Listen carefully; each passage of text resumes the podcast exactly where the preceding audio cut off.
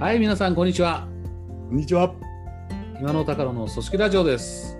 人と組織のエナジャイザーこと今野誠一です。ベンチャーのメンターこと高野真一です。人と組織について二人でざっくばらんに語り合います。どうぞお聞きください。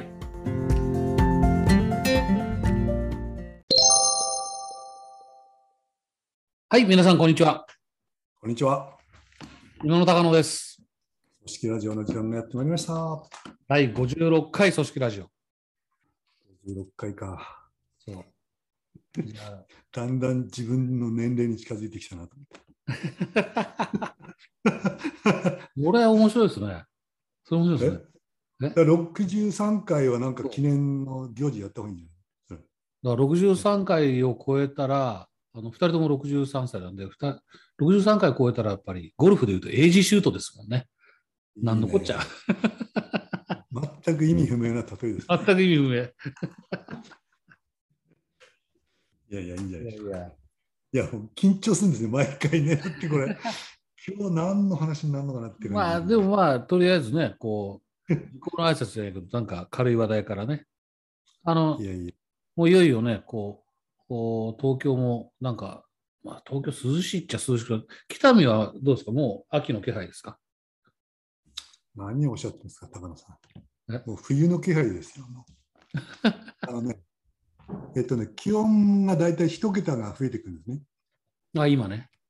朝7度とかね、8度とか。ああ、もう朝晩はもう、あーで、10度以下。ちょっとね、うんはがきが届きました。ええ10月15日までにタイヤ交換をしていただくと、早割りで2200円お得ですっていうはがきが届きまして。え、スタッドレスタイヤ。いやー、これすっごい実感湧きましたよ、高野さん、これ。これあね、俺、北の国に来たんだ、みたいな感じ。北国、雪国の人しかわからない。そうなんですよ。それでね、あの、隣に大家さんが住んでるでしょ？え大家さんの奥さんに昨日会ったんですよ。ええで、ちょっと相談あるんですけど、え何ですかって言うからね、いや、冬支度が必要だと思って悩んでるんですけど、え冬支度ってなんかあれですか、ユニクロ行くんですかみたいな。うん。いや、それはそれで行くんですけども、うん。そのうん。スコップ買った方がいいんですかね。とか。ああ、雪かき。あ、言ってあ今野さんいらないんですよ。あ、うん。やってくれるんですかって、あの管理会社が手配した業者さんがこうバッチリやってくれますから。あでも、間に合わないような時はどうするんですかなんか、ちっちゃい倉庫みたいなの置いてあるんですよ。あ、うんうんうん。ねそこにうんスコップ置いてありますから、ん使えるんですよ。あスコップなんか買う必要ありませんよ。うんうん。あなるほど、みたいな。それは日常だからそうなってるんだと思って。なるほど。僕の八ヶ岳の家は、あの実は八ヶ岳と言ってもあの、標高1420メートルなんで、気候はほぼ旭川と一緒って言われてまして、あじゃあ、北見と一緒だね。夏30度ぐらい、で、冬になると、一番寒いと、寒波来るとマイナス20度っていう。同じじゃないですか？じゃあ、じ10月15日までに太陽交換した方がいいんじゃないですか？うん、まあ、八ヶ岳、ふもとの方に行くとそんなこともないので、まだ来ないですけど、いや、スタッドレス変えないと、あノーマルじゃとても走れませんからね。うん。はい一遍スピンしたことがある。ちょっとはスタッドレス履き替えるの遅れて。やばいな。危ないですよ。それは変えなきゃダメ。あと、スコップっていうか、雪かきの道具ですよね。あ、そうそうそう。そういう意味、そういう意味。雪かき用のね。うんそういう意味です。はいはい。僕、わかんないからスコップって言ってるだけで。ええ大変ですよ。まあ、寒冷地仕様ですね、すべてがね。すべてが管理仕様です。そうです。水道しかり。水道も凍るかっていうぐらいのはい、感じです。水道凍りますからね。使わないでいると。冬の間ってやっぱりこう、なんか静かで、これもいいですよ。家の中あったかいですからね。北国の家の中。高気密住宅で。逆に今野さんは一酸化炭素中毒気をつけてくださいね。で、ほら、なんか、僕は本当は、あこういうのラジオで言わない方がいいのかな。本当は、あの、石石垣島とかね、ええ。西表島に移住するんだったらしたかったんですよ。ああ。やっぱりね、僕うん、なんだかんだ言って北国生まれですございますからねそうで。すよね。岩手ですからね。うん寒いよりあったかいのがいいな。まあ、そういうう、んあでもこれって、この話をずっとしてるわけいかないんじゃない？ですか、いくらなんでも。ね、俺は今野さん、無理やりにでも組織の話してくださいよ。でその今の話でいきましょう。今の話ね。であのね、うんいや、どうしようかな。だから、その、寒いよりあったかいのがいいじゃないですか。うんうんうんうんあったかいより寒いの嫌ですよね。うん。いや、そう言いながら今考えてるんですけど ね。いつものように出てこないね、今日は。出ました。あ、出た。のね、うん。ちょっとね、どういう話題だったか忘れたんですけれども、うんうんうん誰だっけな、大学の教授、ええ。職場の慣例化って言葉が今浮かびまし職場の慣例化。た。職場の慣例化。職場が寒く冷たくなっている。なっている。職場の基本が下がり、うんうんですね。で、職場が慣例化して、うんうんであの、社員のメンバーのメンタルをやられてるって、こういう文脈だったんです。ああ、なんか慣例が、イメージつきますね。慣例化じゃねえよ。うんで、今思っと、えっとね、誰だっけな、ちょっと出てきません、すみません、名前が。はい。一橋大学のなんたら先生です。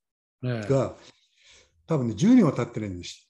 7、8年前のなんか論文だったと思うんですけどね、うん職場の慣例化っていう言葉をうん。うん目にしたんですよね。で、うん。僕がイメージしたのは、うん。すごいそれイメージに残ってまして、印象に。うん。で、要するに、北見に来てみると、そのうん。寒冷地を今、しみじみこううん味わってるわけなんですうけども、んうん。そうですね。じゃあ。寒冷地の一番の原因は何かって、やっぱ気温の低下ですよね。まあそうですね、気温ですね。うん。で、33度、4度、5度あったのが、うん。冬には0か20度下回るっていうわけです。うん。うん。シャーってそうなると土も凍り、うん。はい。はい。で、さっきみたいになんならまあ水道管が破裂してですね。ええ、え水やりもできませんみたいな、ええ。こんな世界になるんですえよね。職場の慣例化っていうと、なんかまあこうメタファー的にですね、うん。うんあの非常にこうイメージ湧くんじゃないかなんっていうじゃあ、職場でいうと気温が下がるってどういうことなんだっていうことですよね。こうんうん。ちょっとななんとなくあのうん。高野さんうまいように持ってってくれたらいいと思ってるんですけど、風土みたいなもんですか？それでうん。土が凍るっていうのはなんかあのち地面じゃないですか。うんうんうん。だからまあこの土台職場の土台土台だったりその、なんていうんですかね教育の仕組みだったり人が育つうん。仕組みみたいなものだったり、うん。よりどころみたいなことが凍っちゃってみたいな感じしますよね。うん。で水やりっていうのはどうもその、まあ、無理やり感があるけどその上司のなんていうんですか。うん。教えだったりその気遣いだったりうん追いやりだったりですね、頑張れよっていう激励だったりがまあ水やりだとするとですね、なんか職場の暑さがこうなくなってですね、うん。土台が揺らぎ、うん。上司と部下のその思いやりあふれるややり取りもなくなっていて、うん。うん。これはあの、まあ、ちょっとできればそろそろ助けてほしいと思ってますけど、これ前回えっと、回でしたっけ？前々回かな？あの職場の幸福度の話しましたよね。あそうそうそうそう、前回前回。あの時今野さんが言っていたあの5つの要素あるじゃないですか。はいはい、安心感。熱中感ありましたよね。熱中感ありました。ただストレートに言うと熱中感が下がった状態だったりするんでしょうね。そういうことですね。そういうことで他のもやっぱり安心感が下がっていったりとか、そうそうそう状態が寒々とした、寒冷化した職場の状態って、幸福度が下がってるかもしれませんね。なんとなくこう歴史的に言うとね、このバブルの崩壊あたりから、やっぱり職場の慣例が進んだんじゃないかなと思うんだよね、こう一気にね。それで、やっぱりこう空白のっていうか、その失われ20年ぐらい。た、あ失われた。あ失われた。20年ぐらいを日本経済もこう、で、世界の中でもこうし、なんかどんべんにはなってないけど、先進国ではうん。なんていうか成長率も下がってるわけじゃないですか。そこにえコロナ禍がバーンと来てですね、うん氷河期に突入みたいな、そんな感じじゃないですかね。高度経済成長期も知ってる僕らからすると、高度経済成長期の熱中感が一気に冷めたっていうのが、バブル崩壊からの20年ですよね。そういう感じです僕ね、今ね、連想したことがあるんですよ、実を言うと。メタファーとして。よね。はい。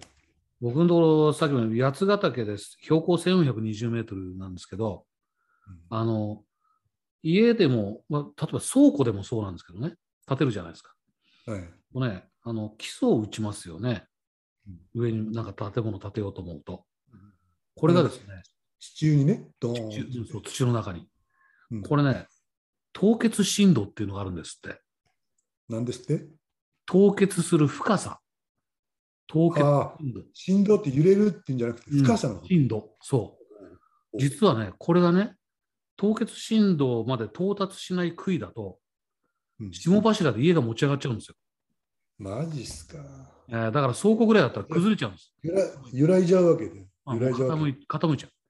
で僕のところだと地元の業者さんは凍結深度は1メートル50っていうんです。だから土が1メートル50の深さまで凍るっていうんですよ。なるほど、なるほだからその1メートル50よりも深くまで到達する杭を打たないと、本格的な建物を建てようと思ったら、うまいこと持ってくな、高野真一。なるほど。こうするとね、いや、もうちょっと感心させちゃいますよ。僕、そこで思ったのは、合戦してどうすんだよね。僕ね、そこで思ったのはね、何かっていうとね、うんあのバブル崩壊してしずーっと経って、最近ほらう、んミッションとかビジョンとかバリューとか、組織のこの中心根幹をなすものをすごく一生懸 M 命作 M って、MVP ってやつ。MVV ね、MVV。一生懸命作って、一生懸命浸透させるじゃないですか。うんあれって、僕、よくあのベンチャーの子たちも言うのそれって建物で言うと、杭基礎、基礎食いだよって。その基礎が揺らぐと、上の建物が揺らぐよって言ってるんですよ。で、そういうのが最近流行ってるっていうか、もう最近盛んになってるのは、あの失われた20年で凍結したんでしょうね。だから、深く杭を打たなきゃいけなくなったんじゃないですか。なるほど。やっぱり職場の慣例化に対抗していくためには、うん、深い杭が必要であるってことね。深い杭が必要だっていうことに経験的にみんな気がついていって、うんそれで今 MVV とか一生懸命作って一生懸命浸透させようとするのは、それかもしれませんね。揺らがないように。いいと思うね。いいと思うな。それは、あの、僕のクライアントでも今ね、うん。その、MVV っていうの大事だっていうのもこう当たり前じゃないですか。で、会社の MVV を社長が口酸っぱくこう言い始めてる会社がね、これはもうすごいいいことだと思うんだけども、えうん部門の MVV っていうのを部門ごとに決あめてね、ーうん。それでそれをこう実現していくためには、もちろんそれとこの会社の MVV が全然関係なかったら、それは連結してないとね。うんうんうん。勝手に独立しろって話になるんだけども、やっぱそれを具現化であり、具体化であり、その、なんていうんですかね、えーっと、関連づけて、うん。現場感のある MVV にうん。するっていうのを、うん。現場のその部門ごとのワークショップやってですね、うん。うん。担当役員がファシリテーターになってうん。作るって、こうやってるんですよね。今の話でいくと、だからか、まあ、慣例化とは言ってないんだけども、うん。その、うん、部門ごとの杭も深く打とうっていう、うん。そういう動きですよね。それはねそうですね。だから基礎食いやっぱり打たないと、建物が崩壊す、地上に見えてるものが崩壊するんですよね。地下に杭を打つかないと。それがうん言えるな。うんうんだからそれがやっぱり慣例化とね、今の話、メタファーで言うと、慣例化が進むとより深く打っていかないと揺らぐよなと思いますよね。でも一方でね、あのうんまあ、僕のは仕事は組織の活性化ですし、うんうんうんうん今のメタファーで言うとうん、気温を上げなきゃいけないんですよね。そうですね。温めなきゃいけないね。そうさっき、まあ、前回のことも言ってくれたんで、熱中感を上げなきゃいけないって、こういうことだと思そうそうです、そうです。そうですうんそういった仕事に無我夢中で向き合い、その打ち込むことができなきゃいけないわけうなんんでね。それでいくと、今の杭を深くっていうのも、うんまあ、い意義を納得してですね、うん将来の会社の、うん存在意義とビジョン、うん。これをもっと実感してもらって、こう、うん。それ実現するにはどうしたらいいんだっていうの部門の MVV まで作っちゃってっていうんで、うんまあ、ある程度熱中感上がるのかなっていう気はしなくはない。うん確かにねうん。うん。そうだとは思うんですけどね、もうもう一一発なんか欲しいですね。そのうん。職場を熱くする。そうないですか。ね。そうですね。なん、かうん。青臭いことが必要なんじゃないですか。青臭いこと？青臭いこと？ほら、夢を語るとかさ、そのそっち系の。ああ、もうそれは、それは大事でしょうね。っていうか、うんうん、僕今ね、頭浮かんだのは、やっぱり前前回？のあの、職場の幸福度？うんあれはやっぱり一人一人を温めるだろうなと思いますよね。だから一人一人を温めることと職場全体の方向性とか芯になるようなもののそう悔いこれ両方ないといけないでしょうね。ああ、なんか、高野さんもすでにまとめに入っている感じですね。いやいやいやいやなるほど。前回のラジオとセットですよ、的な感じですね。これね。うん、偶然ね。スタッドレスタイヤがここまで発展するところはすごいですね。いやいや、ちょっと本当ね、必死で必死でしたね、今ね。必死ですよ、本当ね。なるほど。まあでも、確かにあれですね、あの一人一人の体温を上げるっていう意味では、うん。幸福感っていうのは必要なことうん。で、その中に熱中感っていうのもさっき入ってたわけですけどね。うん。うんあります。でもそういう意味では、職場の関連化っていうのはうまいこと言いましたね。まあそう、ワーディングが素晴らしいですね。素晴らしいと思います、ね。うん。だからし職場が寒くなっているっていうのは、なんとなく想像がつきますもんね。いますね。えっ、とね、本当出てこないんですよね。一橋大学だと思ったんですよ、ね。ググってみましょうか。えーググってもらっていいですか？はいはいはい。全職場今日はつっかえちゃいますね。なんかすぐ出ましたよ。森島元弘先生。ああ、森島先生。そうそうそうそう。うん、すぐ出ました。ああっていうそん、そんなに深く知らないんですけど、いあ一橋大学。うん、一橋大学小学研究科教授、森島元弘先生。そういう論文があるんですね。うんうんうんまあでも、すっごいこう、いつものように僕、平易に分かりやすく言うんだとしたらね、その気を上げるっていうのを、うん。うんまあ、今こそなんかこう、夢を語り、うん。その上司が部下にその水やり、うん。思いやりをこう、なんていうんですか、うん思いやりあふれるコミュニケーションをしてですね、うん。一人一人が仕事への誇りと思い入れを取り戻すって、そういうのが、うん。まあ、一番分かりやすい気を上げることになるんじゃないですかね。それとあれじゃないですか、もうなんか今日メタファー大会になっちゃうけど、もう一つ思ったのは、これをまた前回、今のそのし職場の幸福度を上げる話の時に、今野さんおっしゃってたじゃないですか、そのトップから議論をすることが大事って。はいはいなんか決めるんじゃなくて、議論を尽くしていく。で、だんだん下の方にまで。いうことが大事ってあったでしょ？そうそうそう。うん、これ無理やりなメタファーですけどね、体温めるのはおしくらまんじゅうですよ。みんなでね、みんなでディスタンス取ってね、大きな声で議論するより、うんおしくらまんじゅうしてる方が温まりますよね。いいね、いいね、いいね。一歩手前にしてほしいけどねね。なんかセクハラ一歩手前的な感じ。そうそうそうそう。もうなんか、このメタファーについては鋭く突っ込みをやめてほしいですね。えーロジカルじゃないので。いや、でもなんかイメージは、まんじゅう。うんイメージはうん要するに議論のおしくらまんじゅうね。そう、議論のおしくらまんじゅう。うん。誰か上から、みんなあったまれよとか、あったかいかとか言ってるんじゃなくて、みんながおしくらまんじゅうするからあったかくなるっていう、そうですね。うん、ことも重要な気がしますね。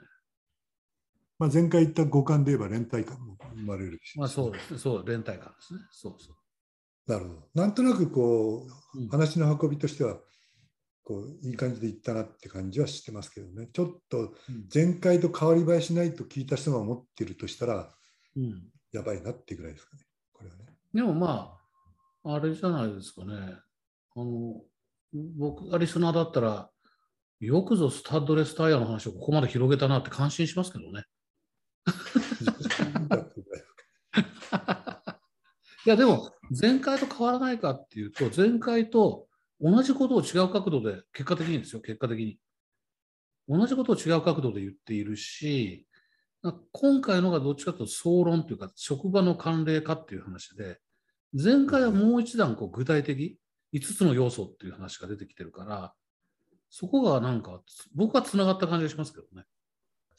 バブルが崩壊してから職場が慣例化したとも言えるし、あのベンチャーなんかだったら、しょ慣例化しない職場を作るにはっていう話だし、そうですね。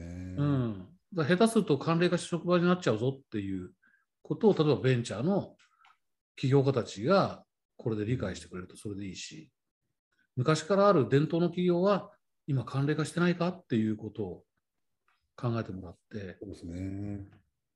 だからあの幸福度を上げにいく。うん。さっきの杭の話、すごいイメージこう残ったんですけどね。ええええ一方ではあの、ほら、えっと空気がうんか下が気温が下がって、土が凍って、うん水道管が破裂して水やりができない、こういううん順番になるじゃないですか。うんうんうん最後のその職場にリーダーや上司が水やりができなくなってるっていうのが、ちょっとこう一番気がかりなことでもあります。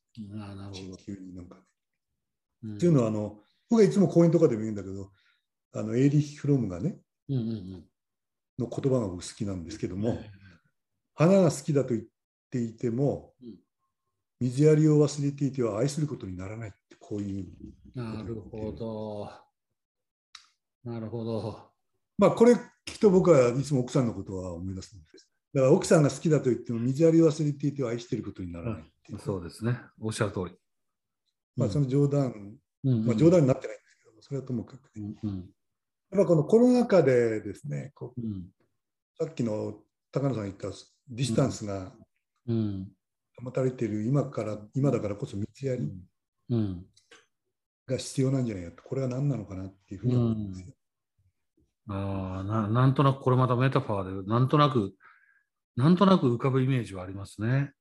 水やりが足りてないよなっていうこととかそ。うそうそううんでなんとなくほら、コロナだから仕方がないっていう言い訳も成り立つじゃないですか。うん、言い訳になるね、うん。世界共通の言い訳。これもいつまでも言い訳通用しないよっていうようなことでね、うんうん取り戻した方がいいんじゃないかなっていう感じしますね。うんうん、ちょっと声をかけるとかね。そうですね。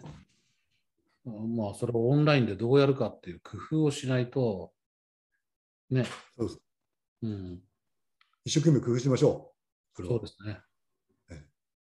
高野さん、偉人の言葉をお願いいたします。ちょっと待ってください、ちょっと待ってください。今ね、偉人の言葉って言われて、寒い国の偉人って誰だろう直接考え 青年を大志を抱け的な感じです。いやーそんなものは浮かびませんけど、なんか前回続いて本当にね、でも、職場の慣例化っていうのはすごい素晴らしいメタファーだなって思いましたね。うん、そうですね。うんうん島さんの名前までさっと出てきたらかっこよかったですね。ああいやいやいやいやいや、覚えてなかったっていう。はい。でも今日は本当に偶然、あれですね、前回の続きになって、これはこれで面白いじゃないこれもまた深めると面白いかもしれませんね。じゃあ、じゃあどうやって温めるっていう話をもうちょっとね、そうですね。そうですね。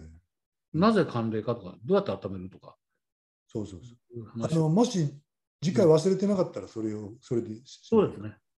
一週間だったら忘れちゃってるかもしれないけど。じゃあ今日はこう時間の区切りということで、ここで終わりましょうか。はい、ありがとうございます。それでは今週はこの辺で終わりたいと思います。ありがとうございました。ご視聴ありがとうございました。また来週。はい、失礼します。